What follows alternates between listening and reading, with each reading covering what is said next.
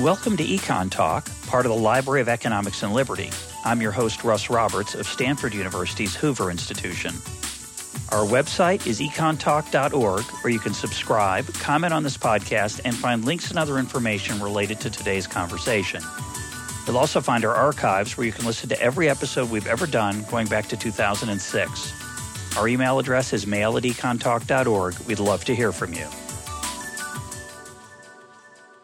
Before introducing today's guest, I have sad news to report. D.G. Myers, who I interviewed last summer, has passed away.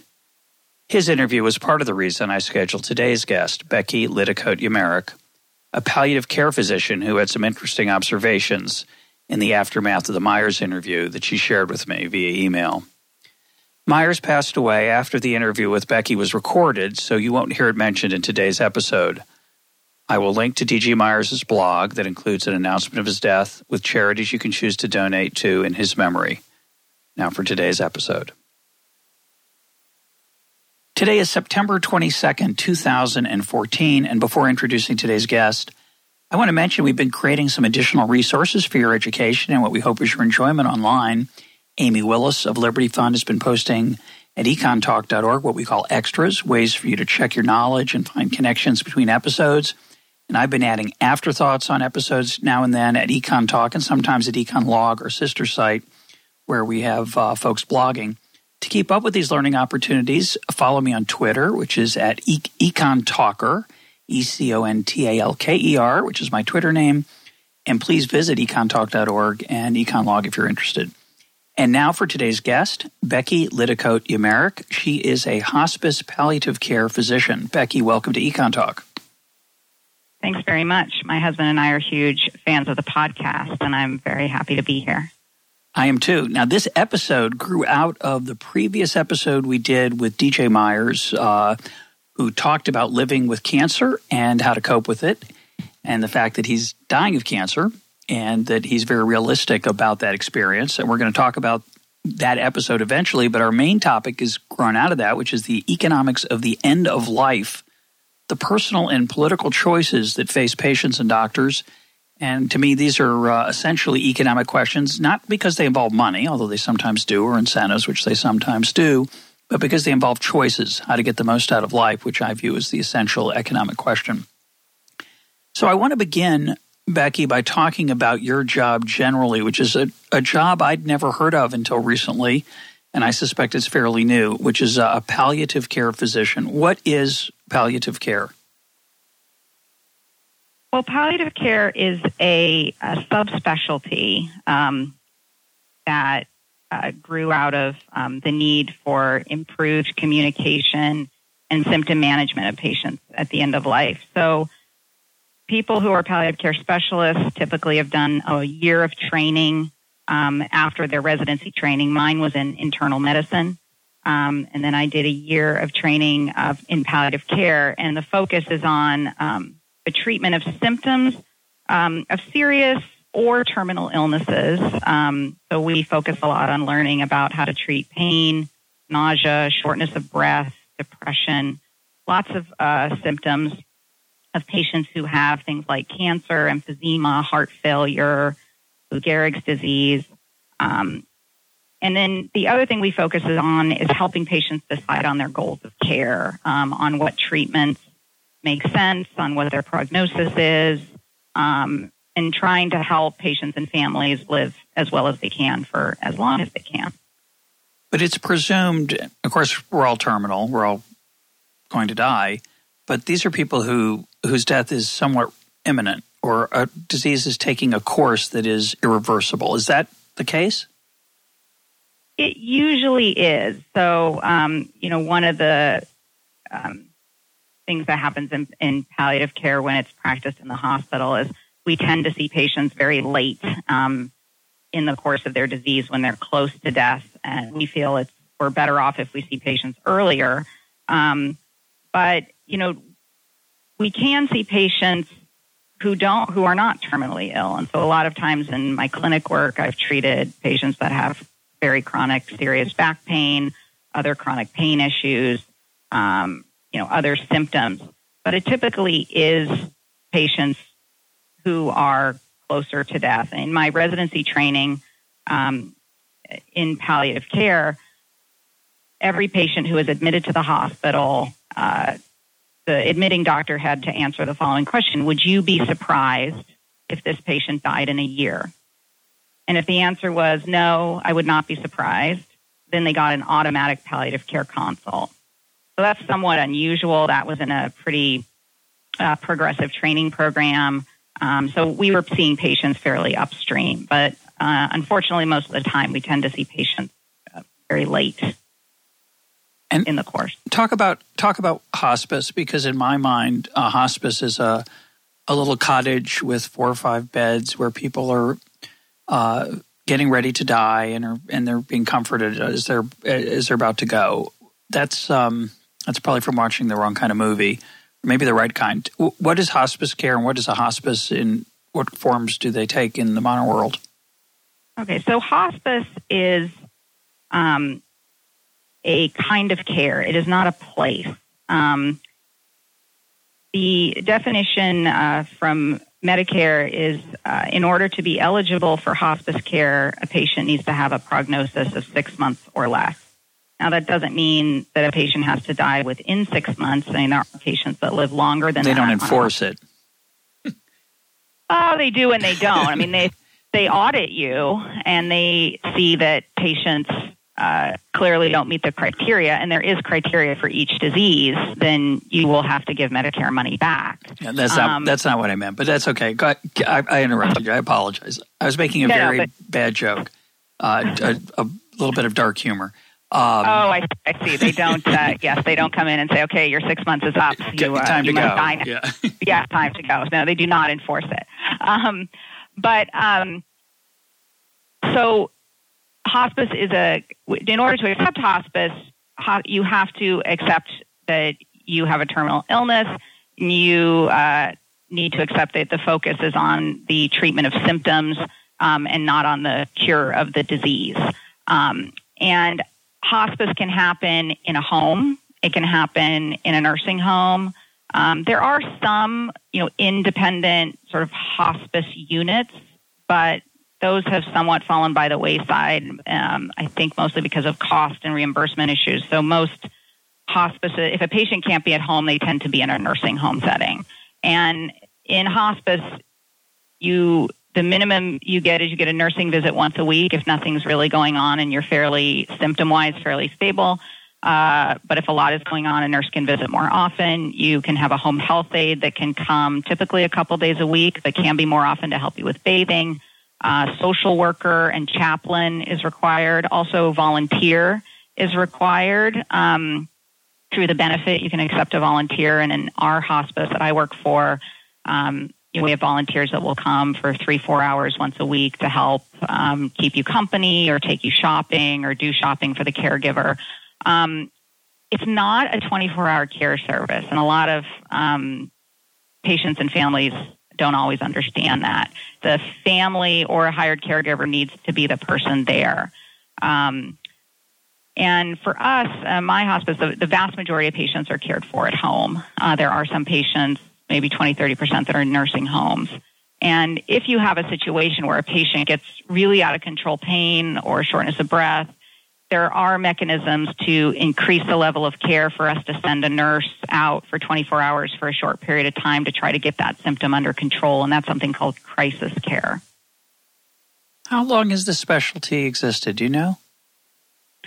Um, well, I finished residency in 2003, and um, I did a little stint doing research, uh, which didn't go that well. And I heard about palliative care in 2005, and I think uh, in my fellowship, which was at the West LA VA, it was the second year that they had had fellows. So that's about 10 years old, I think, about. And what happened? What happened before? That's a good question. I mean, I've often wondered why is it that palliative care came about now? Um, is it something that was really needed? I think a lot of people have a um, this romantic view of the past that somehow before doctors were really great communicators and we've sort of lost that ability and so we need palliative care to kind of bring that back. Um, I think that before um, there weren't as many choices. I think one of the problems is in modern medicine, there's a lot of very complicated choices to be made because we have choices, and choices are a good thing, right? Um, I I do want to give an example. Uh, you know, since you asked me about that, um, of something I, you know, a way that I think about how things used to be um, is, and something that still exists now is um, the way that patients are treated with ha- with Lou Gehrig's disease or ALS. Um, and that is a fairly uncommon disease that, where you become very weak uh, and it's progressive and you lose the ability to walk, you lose the ability to talk, eventually you lose the ability to swallow and to breathe. And these patients, of all the patients I've treated as a group, I mean, there's individual variation, but as a group, they tend to be the most prepared for the decisions at the end of life. Um, and I've often wondered why that is. I mean, the you know why is it that they're better prepared? And to me, I think the answer is that there's a certainty to this disease. We, there's very there's like one drug that can sort of slow it down for a while, but that eventually everyone will have to make the decision: Do you want a feeding tube? And when you can't breathe anymore, do you want a tracheostomy or what you know, a hole in your neck and be hooked up to a ventilator and breathe that way so that you can live longer? And when when I've gotten involved with patients with ALS, which is typically when they're hospitalized for pneumonia, sometimes earlier on when they're having issues with pain and other symptoms, they've all talked about the the treatments. And I think it's because there's not a whole lot that the doctors have to offer and there's no room for magical thinking that the treatment's going to work for them because it's inevitable. You know, they all will die and they all will die in mostly the same way. Um, so I think it's kind of ALS is sort of like a window into the way things used to be, and pe- people used to talk more because they didn't have a whole lot else to offer. Uh, there weren't treatments that really could cure you. So you're saying that in the old days, whatever that means, but in the old days, uh, people felt an inevitability about the, the process once they got to a certain point. And now, because of the innovations in healthcare, of all kinds, there's there's more to, to choose. Is that is that some summary correct? Yeah, yeah, I think so. You know, my uh, my father graduated from medical school. We both went to Northwestern, and he graduated in 1953. And he tells this story about when he was a senior medical student, staying up all night with a patient dying of liver failure, and how you know he talked with him for many hours. He was homeless, and about 24 hours before he died, he pulled out a um, sort of crumpled piece of paper out of his pocket, and it was um, a license to practice medicine in the state of Illinois. And he was dying of liver failure because he was a homeless alcoholic. Um, and my dad talks about, you know, what that was like and talking to him. And I think about, I mean, I graduated medical school in 2000, and you didn't, in 2000, you didn't sit up all night talking to uh, a dying patient. You were, if you were homeless and had no family, you were busy moving them into the intensive care unit um, and putting them on life support, probably, and running down all their tests and CAT scans. So you have a very, like so you have a very, I mean, every medical specialty is is has some unique aspect to it. One of the things that always fascinates me about the modern world is is how specialized it is, and one of the things I often uh, think of as an example of that is medical care. That 100 years ago you were a doctor, period. And now you're not just a doctor, you're not just a cardiologist, you're a pediatric cardiologist, or your specialization is so unbelievable. So you know, your specialty is um, this interesting, it seems, interesting mix of talking, listening, helping people decide, providing options, administering options, probably consulting, I assume, with family uh, and the patient in some situations, and the doctors the primary care doctors. It, it must be a it's it's a somewhat complex job. But my first thought, hearing about it, is it's a depressing job because uh, pretty much you don't save anybody. They're all they're all going to die. So is it a depressing job? Um, no, it's actually it's not depressing at all. A lot of people ask me that, and um, you know, I'll say when I give talks to med students and residents, you know, I, I haven't helped anyone really uh, live a lot longer in 10 years, but it doesn't mean that um, my job is sad and depressing. Um, I have a lot, because of my training, um, I have a lot of skills in communication. And I think that one of the really depressing things for a lot of physicians when they're trying to talk to patients about the end of life is um, it doesn't go well. Yeah. Um, and, uh, you know, an oncologist will say uh, something like, well, you know, your cancer is really getting worse. You can't breathe now, and your lungs are full of fluid, and you know you you can't even get up to go to the bathroom. And so I think we really need to start focusing on keeping you comfortable. And um, some patients and families will become very angry, and they'll say, "Well, what do you mean? Like, isn't there more that you can do?" And then the oncologist will say, "Well, no, there's nothing more I can do."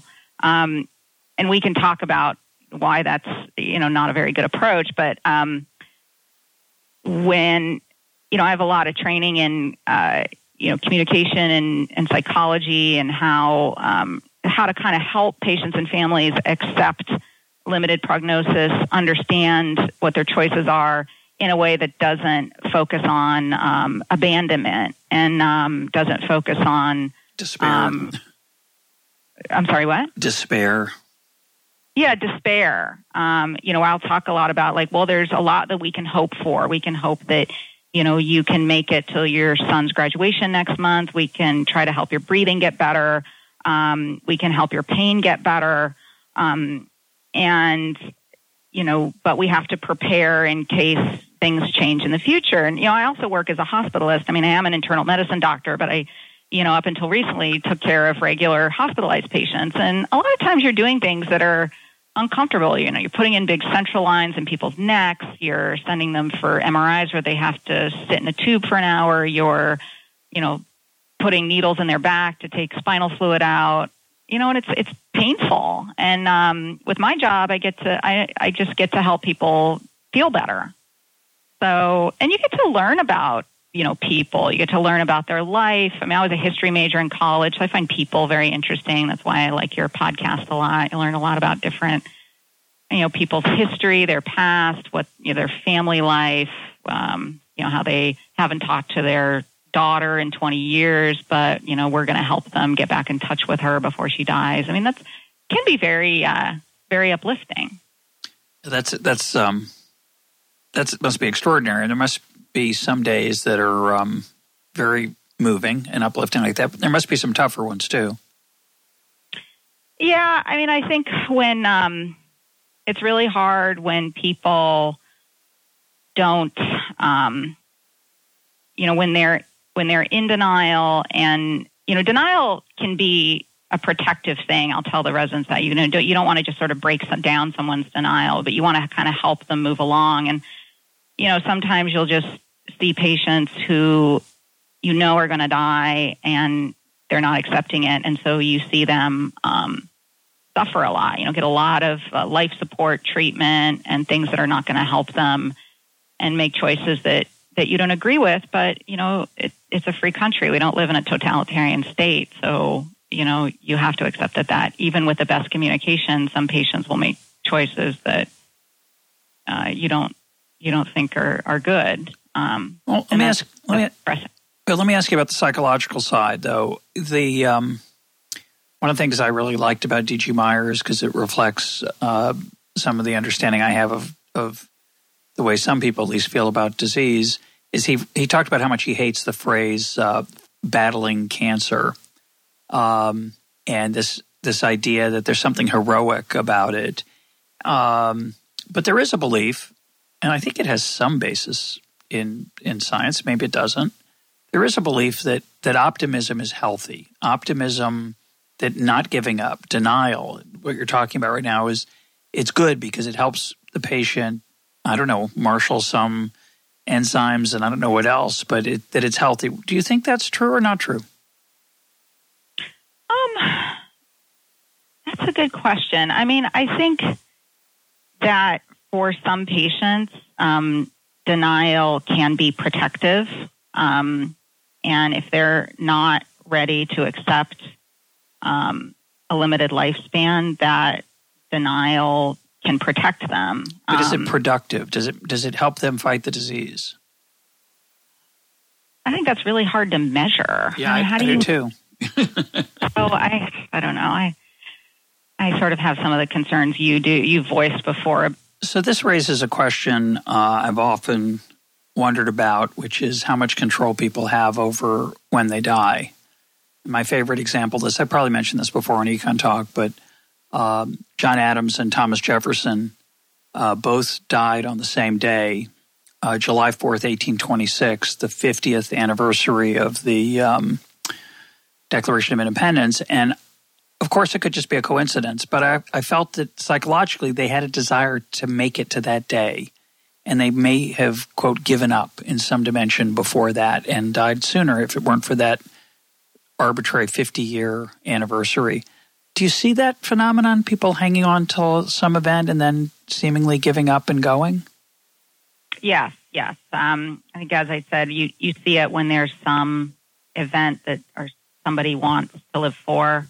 Um, in Southern California, where I work, we have a lot of immigrant patients. So oftentimes we are trying to get, um, you know, people across the border from Mexico, and patients will wait um, to try to see their relative. Patients will we will help patients get to uh, South America, and a lot of patients will make it till they die there. Um, so seeing someone or making peace with a family member um, can be really important for people, and so people will you know suffer through a lot. Um, you know, I, I read uh, somewhere a family member of a dying patient said that you know death is not painful; it's the resistance to death that is painful.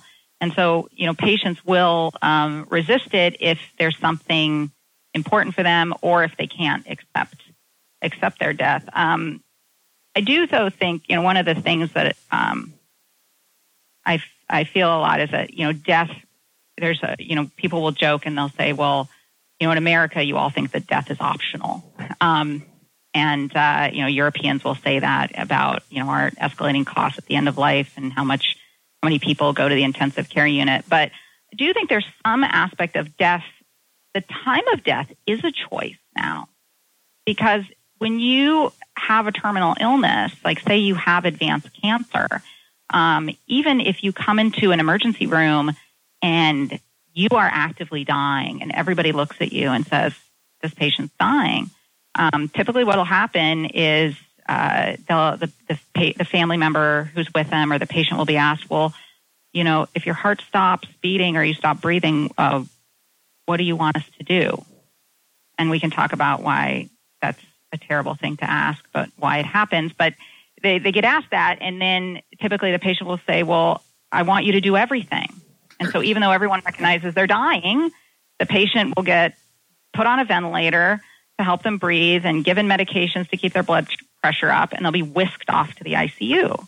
And then the decision will have to be made later um, to withdraw the life support and allow what we call allow natural death. So that is a, a really common scenario. So in, in order to actually die, like people have to make this almost conscious choice because medical care is this runaway train that will just um, keep you going and flog you over and over until uh, you know either you decide enough or um, you know you just die beside you know even yeah effort. even in the face of that.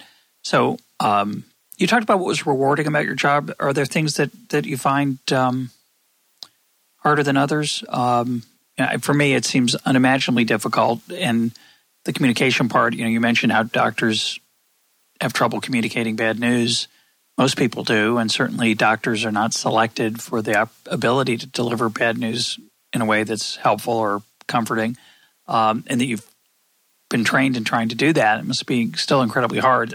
Are there some days that are really tough that you come home and you think this is this is too hard? Yeah, I I think you know up until recently I worked as a hospitalist and um, doing uh, palliative care in the hospital at one of the University of California hospitals and um, and that was very challenging. You know, one of the things too is is kind of trying to interact with the other doctors, um, you know, in a way that uh, is productive for the patients and the families. And a lot of times, you know, say if you have Um, you know, an example is uh, what case I worked on where a patient had really advanced um, disease um, in his aorta, and so his aorta, the big uh, blood vessel in the in the belly, burst. And he was a man in his mid 80s, and you know that's about a 50 or 60 percent uh, mortality rate if you, but the if you have that happen to you, but you can do an emergency surgery. And so he had the surgery, and he had it repaired uh, by a very good vascular surgeon at our hospital. Um, and I actually saw the patient before he went to the operating room. Um, and I was actually working as a regular doctor.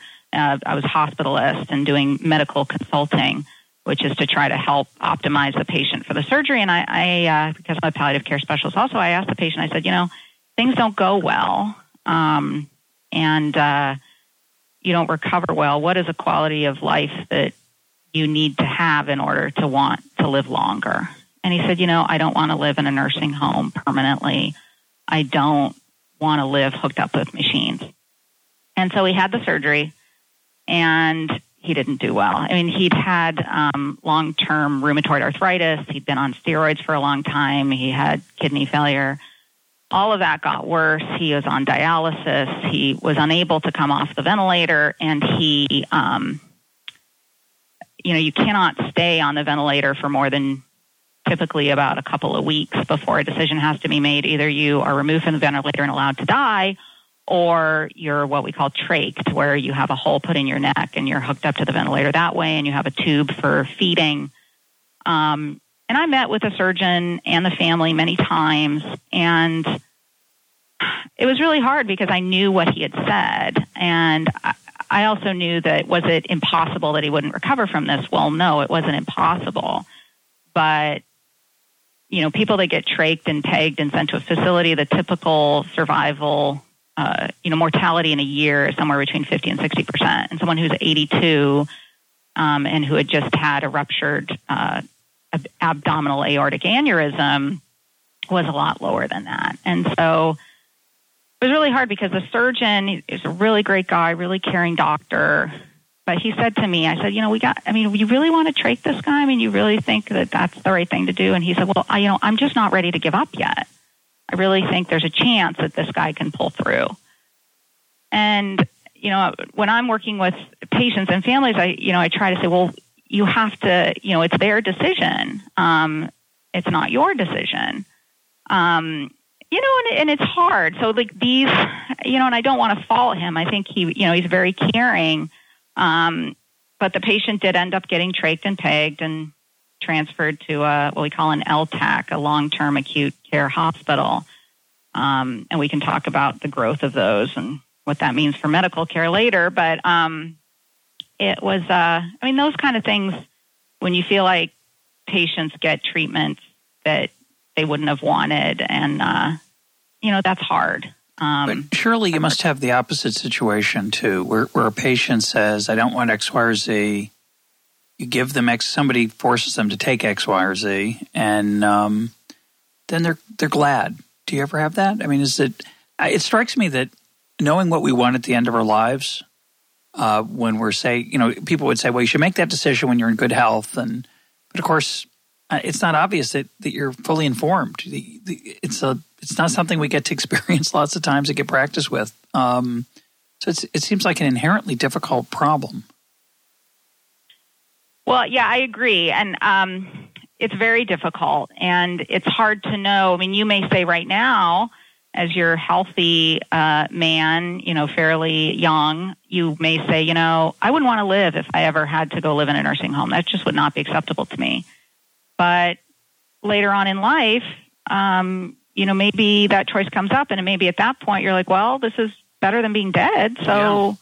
this isn't so bad. So to say things like, you know, I would never want to live, you know, if X, Y, Z. I mean, that we call that advanced care planning, and I think it's helpful, but um, I don't think it's a you know a perfect solution. You know, I'll give the example of my own father. He's 84 and he's an ophthalmologist, very uh, you know bright, active guy. And two and a half years ago, he crashed into a tree, broke five vertebrae in his neck, almost died. And um, he had told me before that he was kind of extreme. He said, I never want to live if I'm in, in any way mentally impaired. He'd watched his brother die of Alzheimer's, and he's like, I don't want to be in any way mentally impaired. If I'm at all mentally impaired, don't do anything to keep me alive. Um, and I'm like, okay, that's a little extreme, but okay. Um, well, now he has some mild brain injury. I mean, he gets confused. He probably couldn't live alone. I mean, he does uh, get along very well and he can still read. I mean, he can't practice medicine, but he's very happy. you know, he's yeah. a happy guy. In some ways, he's happier now than before. Yeah. But it's kind of an example of the limitations of of advanced care planning. I mean, I think the the thing, the main thing that you can do is to choose someone to speak for you. Um, that's what we really stress is the most important thing. So the person that you pick should be the person who knows you the best, and that's why legally, if there's no one directed, it's always your spouse followed by your adult children. Um, but that's probably, and then to have kind of conversations with that person about, you know, mostly to give them permission to say, well, you know, if it looks hopeless to you, or if, you know, I get to the point where I can't, um, you know, communicate in a meaningful way, or I can't toilet myself, I can't get up out of bed, um, you know, then to me, that's not really quality of life.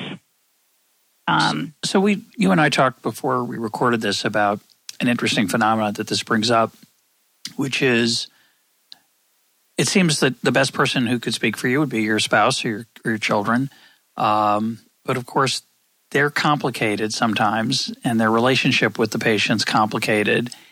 And sometimes they're eager to try treatments for themselves on behalf of the patient rather than what the patient want because they have their own motives, their own desires, their own they want the patient to live longer so that they can reconcile with them or whatever it is. So that must be incredibly difficult. Yeah, yeah, those are really challenging situations. And a lot of times, um, families who are more cohesive, for whom the relationship is better, oftentimes have an easier time letting go. And sometimes it can be families who there's a lot of um, anger uh, and unresolved issues. Um, you know, a lot of times we'll have families where there's multiple children and some of and they have differing opinions uh, some haven't seen the patient in 20 years and they're often the ones that want to keep the patient alive because they feel guilty or um, you know there's other issues i mean sometimes you see sort of interesting economic things come up where say someone is getting um, you know money from medicaid for in-home support services and uh, you know, you think to yourself, well, is this a, a conflict of interest? They want to keep them alive, you know, because quote unquote they get the check. Yeah, um, an awful thought, an awful thought, but probably sometimes relevant.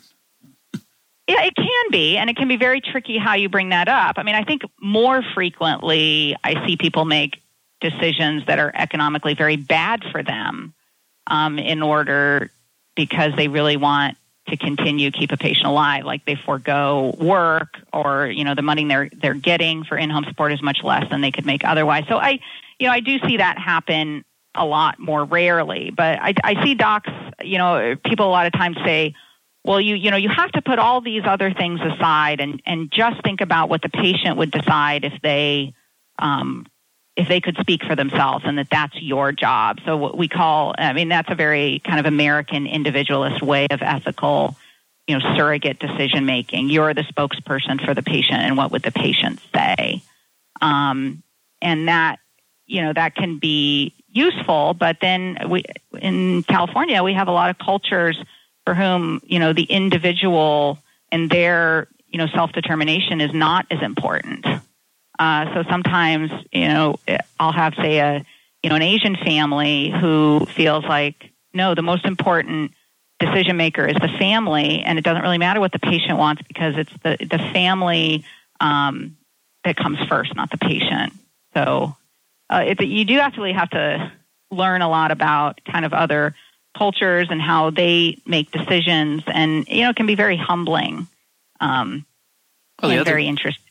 Yeah, the other thought I had, which we're going to talk about in a minute, is that of course uh, it's very hard to be that Smithian impartial spectator uh, because you, of course, as the doctor or as the family member, have various incentives that are that are impinging on you related to that decision, and it's easy to convince yourself that you're doing what's right for the patient when it's actually better for you.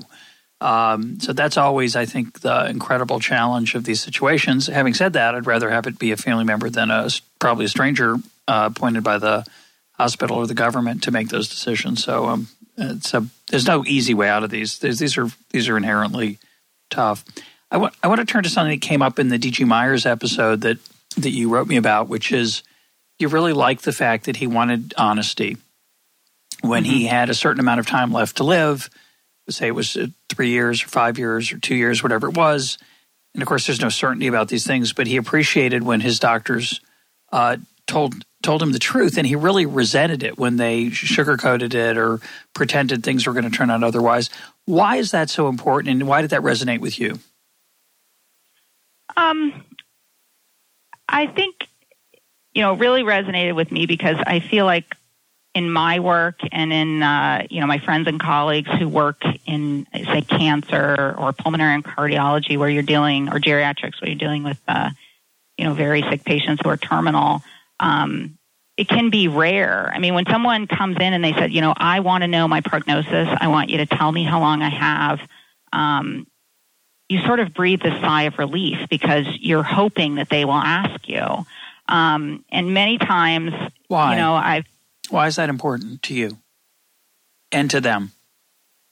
Because they're giving you permission to talk about that the end of their life is coming, and then it opens up the door to make choices about treatments that either can help enhance the quality of life that you find acceptable or um, you know just to kind of talk about preparing i mean we talk in palliative care a lot about this idea that that we should try to help patients have you know what we call a good death. And uh, one time, one time I heard a uh, someone give a lecture, and they said that Yogi Berra once said that the only good death is someone else's. Hmm. Um, so, I mean, you know, nobody wants to die, but you know, a good death is one in which you've prepared, um, you have your affairs in order. I mean, I can't tell you how many times a, a patient will come into the hospital, and I was working as a hospitalist, and and we'd admit the patient. They'd had cancer for a year, metastatic, you know, terminal cancer for a year, and they come in with a pneumonia, and that's going to be their the end of their life. And the spouse is sitting there crying, saying, "I don't even know anything about the bank accounts or where any of the money is." And you just think to yourself, "Are you kidding?" Like you, you know, what they're so un- yeah, they're so unprepared um, and then they wind up in the ICU, and then for you know no reason um, on life support, and then the family has to make a decision to stop it. I mean, it's it can be very very hard, and a lot of times, you know, I'll see patients. I mean, so here's a patient from last week. Patient came on to hospice, metastatic pancreatic cancer, uh, 61 years old, diagnosed in April. Had had a rapid decline. None of the chemotherapies had worked, and she stopped chemotherapy a month ago, but she didn't come on to hospice until three days before she died, which so she went a month kind of with a lot of pain, a lot of symptoms. Her oncologist was trying to manage it. And I talked to the oncologist and he said, you know, I, I talked to them about hospice and I thought it might be a good idea, but they said that they weren't ready. Um, and that's kind of much more typical of the type of, of the, the interaction that that I'm seeing um, compared to patients like D.G. Myers. And it, and it could also be that I'm, you know, I get involved be, in the cases that are very difficult. And, you know, we do get a lot of patients that get on very early, um, you know, who forego treatment. Um, but it just seems like it's, and, and I hear from oncologists, you know, it's very hard for them uh, to refer us patients to hospice earlier because the patients don't want to hear it. They're not ready. So, so well, so let's talk about the um, the incentives for that to happen to not be ready, because that's one of the things you and I talked about before this recording, and I think it's uh, very, very interesting. So, what are the incentives facing an oncologist to um, encourage realism and versus false hope. And of course, you know, there's there's there's a gray area here because it's not cancer and disease generally is not predictable. There's some statistical regularities. You know, when you say there's a 50 to 60 percent chance, um, eh, you know, some people say, "Oh my gosh, 60 percent chance that I'm not going to make that I'm going to make it." That's phenomenal. Others say I have a 40 percent chance of dying. I'm really it's over. So, and of course, we don't really know what the chances are for each any one person. We're talking about statistical averages for a population to the extent we know them. So, you, have um, suggested to me that oncologists have a, a natural incentive to encourage treatment. I, in my the book I've written about Adam Smith that's coming out soon, I talk about how you know if you're if you're if you have a hammer, everything looks like a nail. If you're a surgeon, everything seems that it's going to be helped by surgery. So it's hard of us for us to think about doctors that way, but it, it can be true. So talk about what you've observed in that area. Well, um, you know, oncologists have uh, a very, very hard job. There's a huge um, expectation uh, that patients will do well, and so, um, and they're more so in that specialty than any other. Patients will doctor shop. So, um, a friend of mine who's a fellow in oncology at Stanford told me, you have to have a thick skin to be an oncologist because your patient is always, you have to assume they're always going to go get a second opinion from someone else. So, um, if a patient comes in, um, you know, who has advanced metastatic cancer, um, and I have another friend who's an oncologist on the East Coast, and her mother spent three years dying of uh, ovarian cancer when she was a fellow. And so she really feels like, you know, she's seen it up close. She feels like it's important for patients to understand that they have a limited time. Um, but she said she started doing that when she started practicing and being, you know, honest and open and realistic. And then she's like, my patients all left. They all went down to the academic center, um, you know, in downtown, uh, in the city where she was at. And, um, you know, they were all much more hopeful and they had lots of studies and, you know, they just wouldn't be negative. So I think, you know, patients when they get diagnosed with cancer are terrified. Um, they're often at that point not ready to hear bad news. And, you know, the oncologist, uh, you know, if unless you have a lot of training, and I asked my friend, I said, well, why do you think it's so hard to, um, you know, to refer patients to hospice or to stop chemo? And she's like, I was never taught. She's like, I, was never taught how to have those conversations in fellowship. I was taught how to give chemo but I was never taught about psychology. You know, palliative care wasn't, you know, part of our training. And I think that's true. You know, when I was working at the University of California Hospital, um, I had to sort of beg the oncology service to let me give lectures and let the fellows spend time with us. I think that's changing now, which I think is good. I think people are getting more training. But, but I think historically, you know, they're not trained in it. So a lot of times, um, an oncologist will make kind of what we think of as a mistake. So, say uh, you know a patient has um, an advanced disease, advanced disease, chemo is not going to be helpful, and they really think the patient will should stop. Um, they'll make the error of they'll link the suffering of that the patient's going through with an insistence that they should accept death.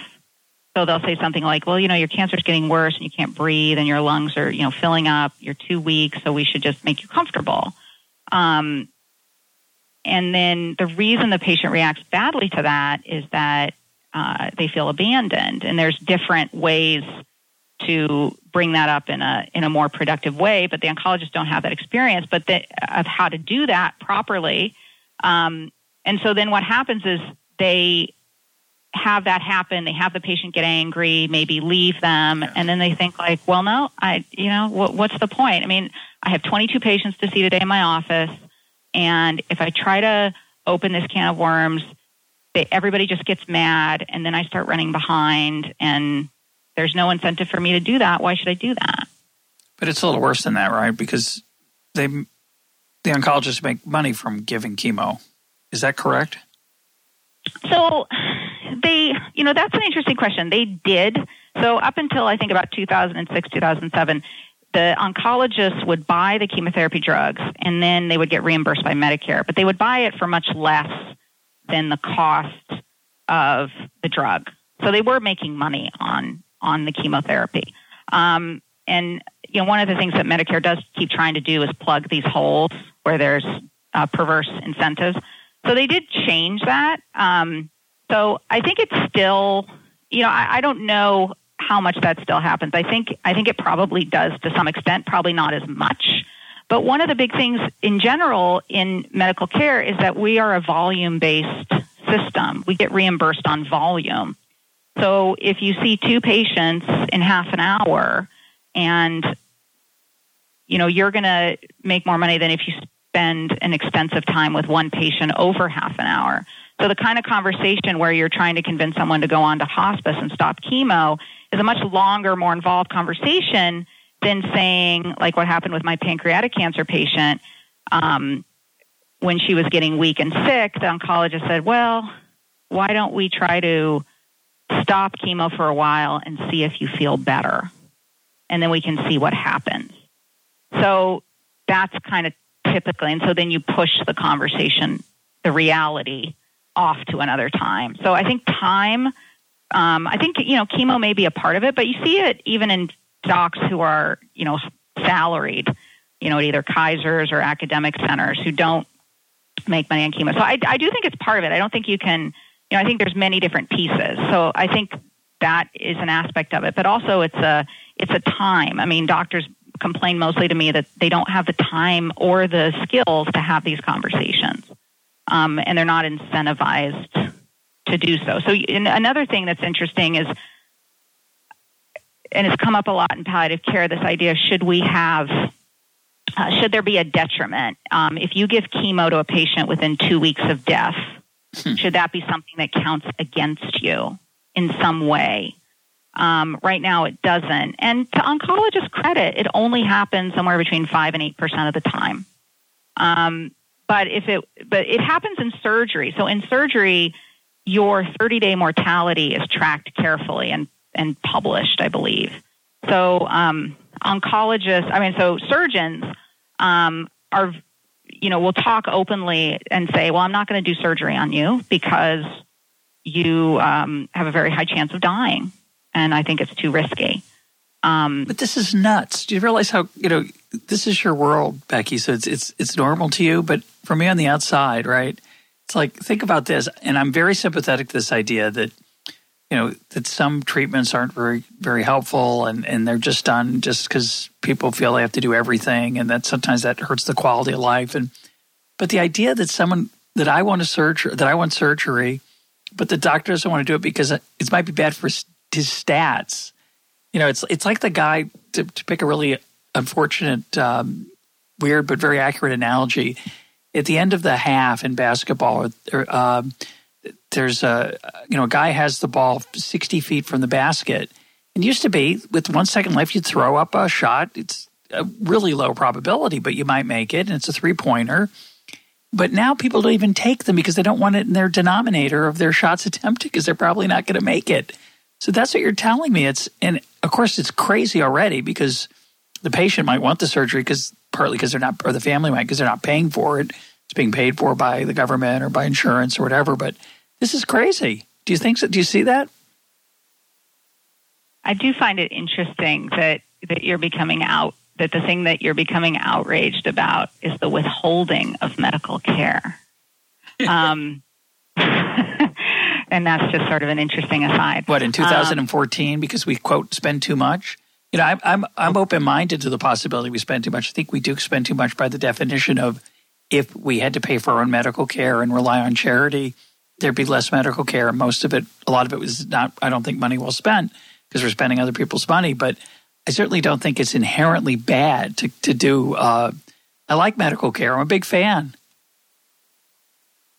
Well, I, I will say that, um, you know, it could be a bad analogy because there's many things that don't count. So, like the patient coming in with a, a trauma who's almost dead, you know, and the only way to save him is uh, um, to do, you know, emergency surgery, um, or the patient who has a ruptured AAA, um, you know, abdominal aneurysm, like our patient whose mortality is 50, 60%. I mean, many surgeons take patients who have very, very high mortalities. Um, and so it, you know, it's probably not a good thing to spend a lot of time on because I don't know as much about it. So it might not no, have been get, a good thing. No, I take the I take the point. I'm just, and I certainly, yeah. uh, you know, my my poor grandfather uh, died after open heart surgery um, when he was in his 80s, and I just and I saw him when I went to see him when he was in the hospital. Just he was just so frail and so you know so so sad looking. I'm thinking, who thought it was a good idea to open this poor little man's chest? Now, of course, if he'd survived, I'd have thought the opposite. So maybe it's just the probabilities, and it's hard to assess them. But um, the idea, though, that someone would would would would not want to work on me because he thinks I'm a long shot is a little bit scary. That's all. That's all I meant. But why is it more scary than people going, you know, to the intensive care unit being putting on life support machines when they're uh, 98% dead? Or, or are intensive care units being referred to as, uh, you know, one pulmonologist I worked with said she feels like she's working in a warehouse for the dying. Um, no, that doesn't don't, to upset people as much. No, I don't know. I'm not sure. I, that might upset me plenty if I knew more about it. So it, it's one of my questions for you. So talk about uh, a question you had, a topic you had sent me in advance, which is how deaths changed in the United States and the massive growth of ICUs. I don't even know about that. So tell me about it. So, um, so intensive care units are, you know, where it started in the 1960s um, before that, they didn't really exist, and and life support, kind of as we know it, didn't really exist. So, if you were say a very old patient with advanced Alzheimer's dementia, um, typically those patients will all eventually die of either pneumonia or a urinary tract infection. That's the mode of death. So, you know, an 85 year old comes in with pneumonia. She's breathing very fast. Um, you know, she would die um, unless the antibiotics started working and her lungs got better. Um, so, you know, people who trained in the 60s and 70s and even into the 80s, you would see a lot of patients die. Um, but starting in the you know late 80s, say 90s, and then when I was in med school, um, you know, you uh, death becomes a choice. You know, someone can come in very elderly and very sick, um, and unless they have what we call a do not resuscitate order, um, they will be put on life support because, you know, so you, um, you know, say you're an ER doctor, you know, you have a really busy ER, you can't spend a lot of time on this sick patient that comes in from the nursing home who's breathing 40 times a minute, you know, less than 20 is normal, figuring out, you know, do they have a, you know, either they do have a do not resuscitate or they don't. And if they don't, you know, even though they're 95, you know, I have a high level trauma coming in in six minutes, and you're going to get intubated and sent to the ICU.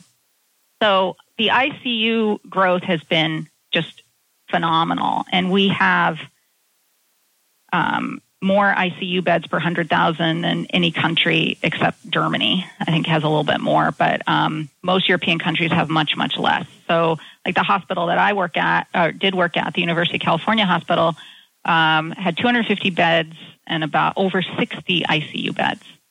Um, in med school, I worked, I did a rotation in England uh, in one of their ICUs. And in England and in most European countries, the decision to put someone in ICU still resides mainly with the physician.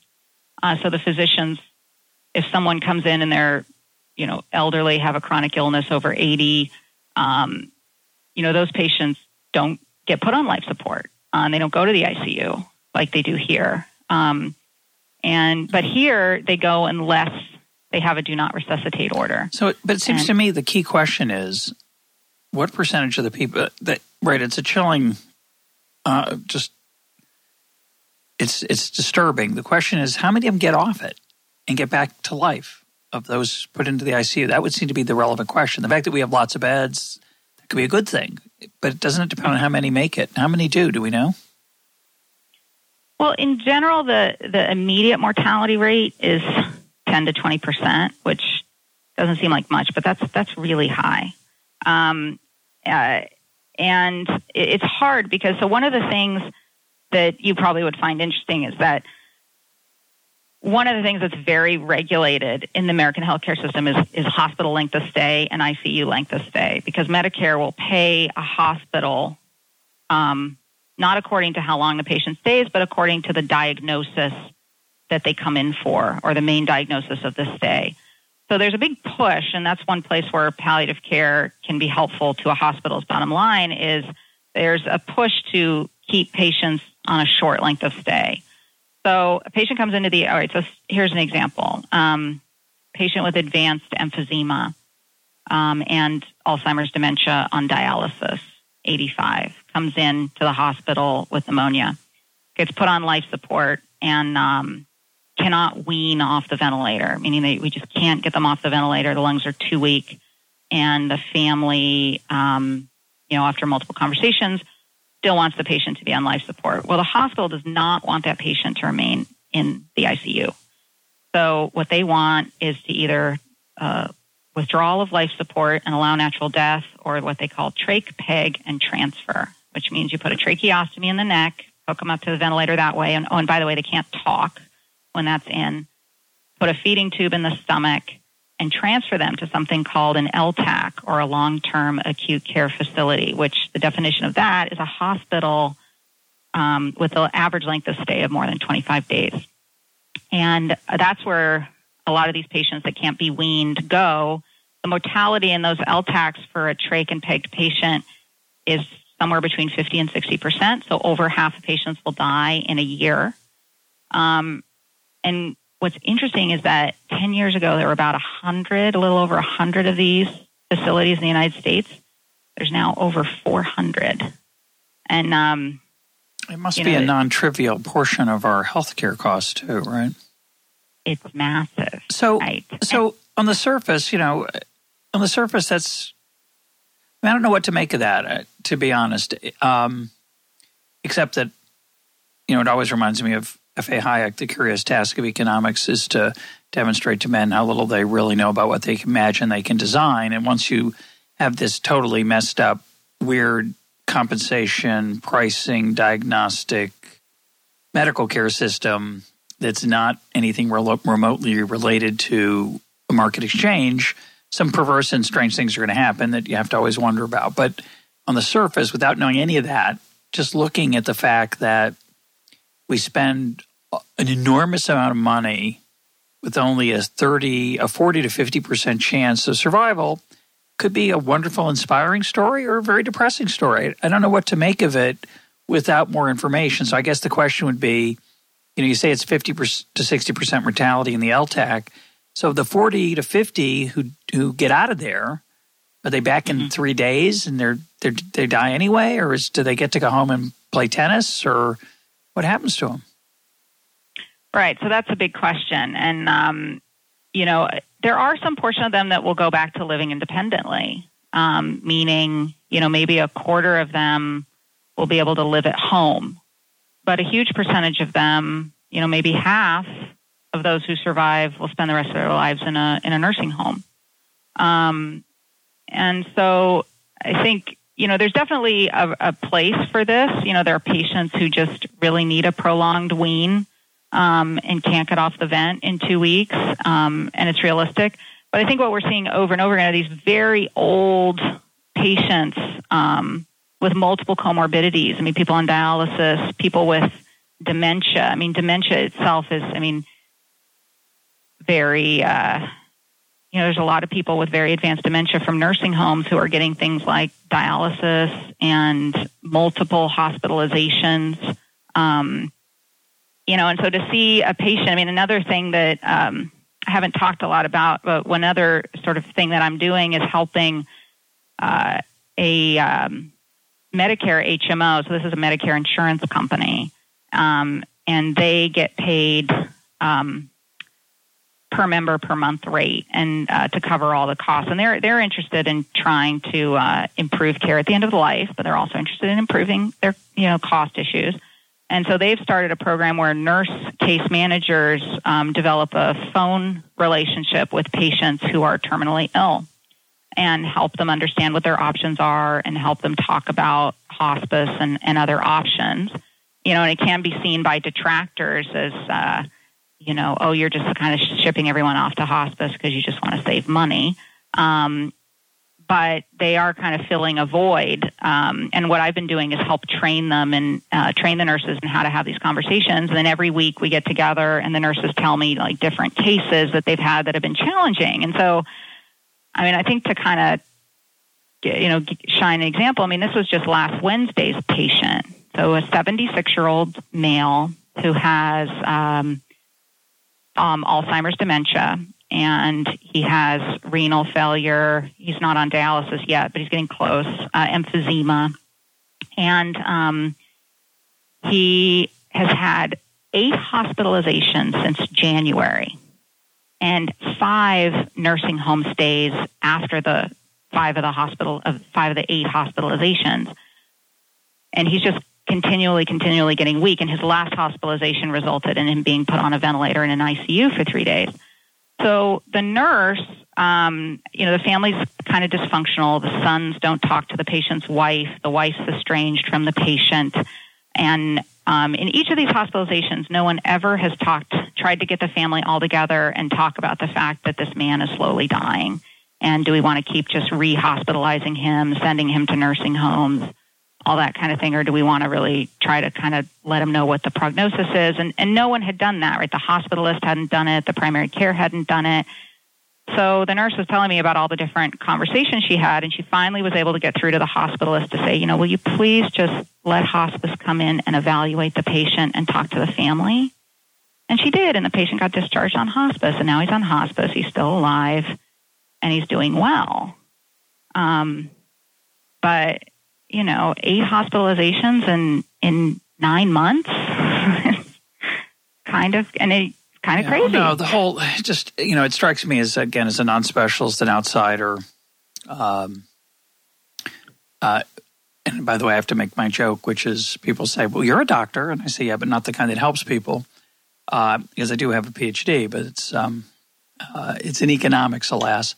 Um, as an outsider, it, it's just such it's such a strange system we have we have you know created slashed uh, helped create with a situation where yeah from the outside it seems reasonable to for a lot of people to say uh, it's time for you to give up. But on the other hand and these are patients I assume who don't want to who, who don't want to give up um, on the other hand it's it's just strange that anybody would make that decision. It, there's no obvious answer as to who well, should make that decision. A panel of experts, a panel of insurance experts, a panel of doctors, a panel of clergy, a panel of ethicists. It's just uh, family members. They're all they're all flawed. So the current system is just uh, what's disturbing about the current system, of course, is that it, it's it is whether it's designed that way or not. Its effect is to spend enormous sums of money with perhaps very little return. But um, on the other hand, some of that return maybe is precious. I don't know. Yeah, it's very hard. Like when people will say, "Oh, um, you know, I can't believe they're going to give that new chemotherapy, which only prolongs life from six months in kidney cancer to ten months. Like that's just silly." And I'm like, "Yeah, but if it was your last ten months of your life, that's like a forty percent improvement." Yeah, two thirds. I mean, so I'm not yeah. here. So I'm not saying that these are not the things that oh we should stop doing these things. I mean, yes, they're very costly and you know, but I'm just talking about kind of the low hanging fruit, which is, you know, patients who are clearly dying who are suffering a lot. But I do think that one of the, the big things, reasons that it happens is that doctors have not been trained and are not reimbursed adequately to have conversations about the end of life. They're not educated about prognosis. I mean, if you ask, um, you know, a lot of doctors, well, what's the number one thing that tells you how long a patient with cancer is going to live? Well, the number one thing is how functional they are. Like, do they get out of the house? Can they get dressed right. by themselves? And how that's changed over time. Most people don't know that. So doctors have uh, don't have as much education as they could about predicting or about prognosticating, and they're not a stress on um, on psychology of, of conversations. And and even something as simple as you know doctors should never say there's nothing more we can do. Right it's just uh, yeah, it's right. It's, it's like let me just turn the flip the switch off here. There's I mean just, let's turn out the lights and go home. Yeah. It's a real um, yeah. it's the wrong or with wrong DNR strategy. I mean we haven't we haven't talked about uh, DNR which is you know the nobody's educated uh, in a systematic way about how to have a do not resuscitate discussion you know and uh, people will say, well, if your heart stops or beating or you stop breathing, do you, what do you want us to do? And that's like, and that they assume is shared decision making. Yeah. Well, you haven't given a lot of key information there. Like, is it going to work, and Yeah. what's going to happen after? You know. Yeah. So- yeah, for sure. It's um it's incredibly um incredibly challenging moral, ethical, personal, physical. I, a lot of what we're talking about I assume is technological, the fact that, you know, thank God we're better at keeping people alive, but it does come with uh, a set of complications that that uh, as you say we're not so uh able to deal with. We're we're out of time. Just let's just close on something a little bit different. Uh, if you if you're able to talk about it, um, we talked about your job and we've heard a lot of the ups and downs of it. Um, why did you choose this? If you if you'd like to share that, why'd you go into this Um, specialty?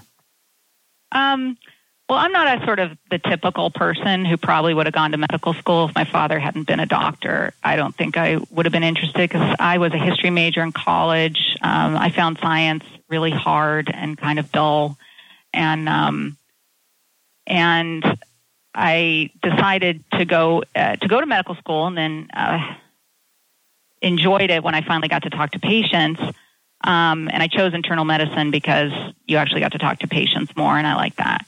Um, and then, you know, as I said, when I finished residency, uh, well, during residency, when I was working in the oncology unit, I, I was very struck by how much I, I, you know, saw patients really suffering, and um, I got the nickname of, "Oh, you're the hospice honey" by the social worker. She's like, "You always want to put everyone on hospice," and and um, so I mean, I think I, I was kind of attuned to seeing, uh, you know, the suffering and being disturbed by it. I did end up uh, after residency doing a research fellowship and realized that um, I was uh, spectacularly bad at, at research, and I was never going to be one of those people that was going to bring in big grants. And uh, and then I met this uh, economist who later became my husband and introduced me to Econ Talk.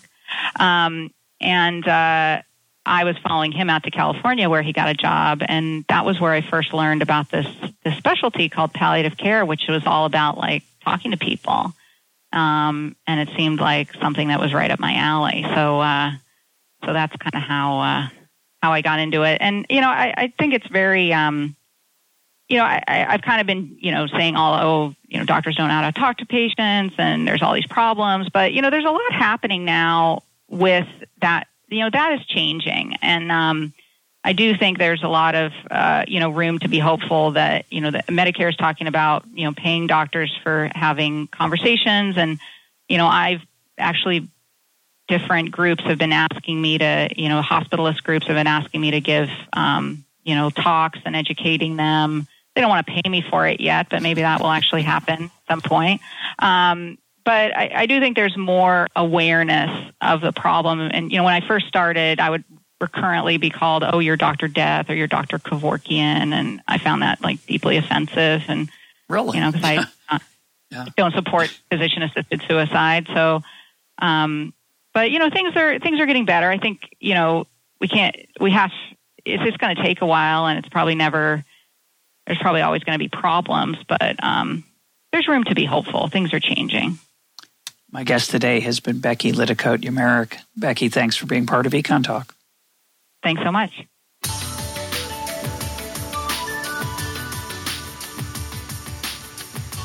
This is Econ Talk, part of the Library of Economics and Liberty. For more Econ Talk, go to econtalk.org, where you can also comment on today's podcast and find links and readings related to today's conversation. The sound engineer for Econ Talk is Rich Goyette. I'm your host, Russ Roberts. Thanks for listening. Talk to you on Monday.